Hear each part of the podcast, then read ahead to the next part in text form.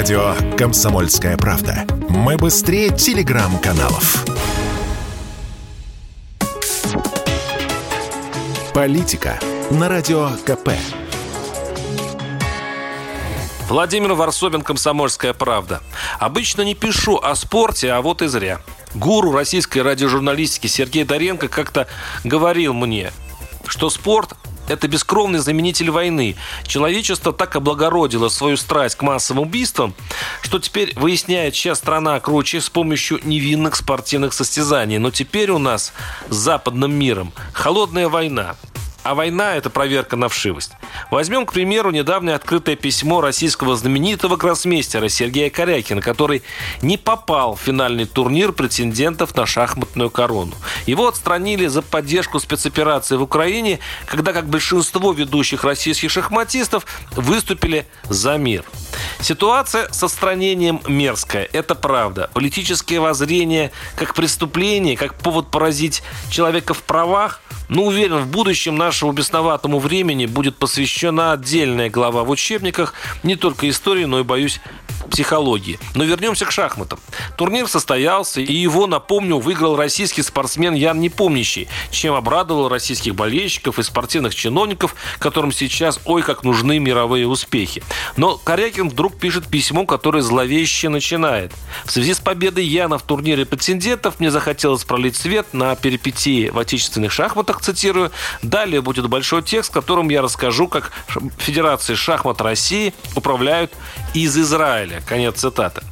Ну и дальше классический текст о предателях и врагах, притворившихся шахматистами и о том, что ведущих гроссмейстеров нужно почистить, а отечественные шахматы сделать патриотичными.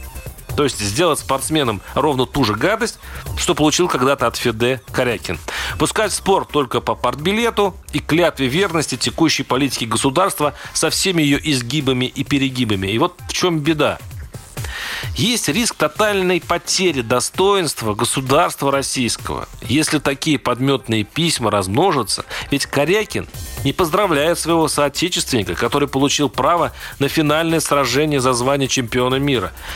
Нет, он призывает власти, по сути, убрать его с дороги как неблагонадежного, как изменника Родины, как контру.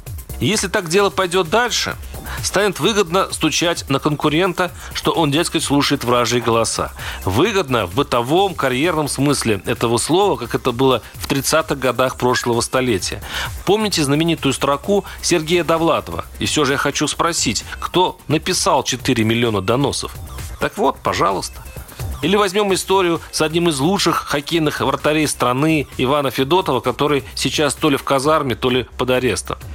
И то только потому, что Федотов, сражавшийся за честь страны в сборной России, приносивший ей и своему армейскому клубу титулы, решил уехать играть в НХЛ.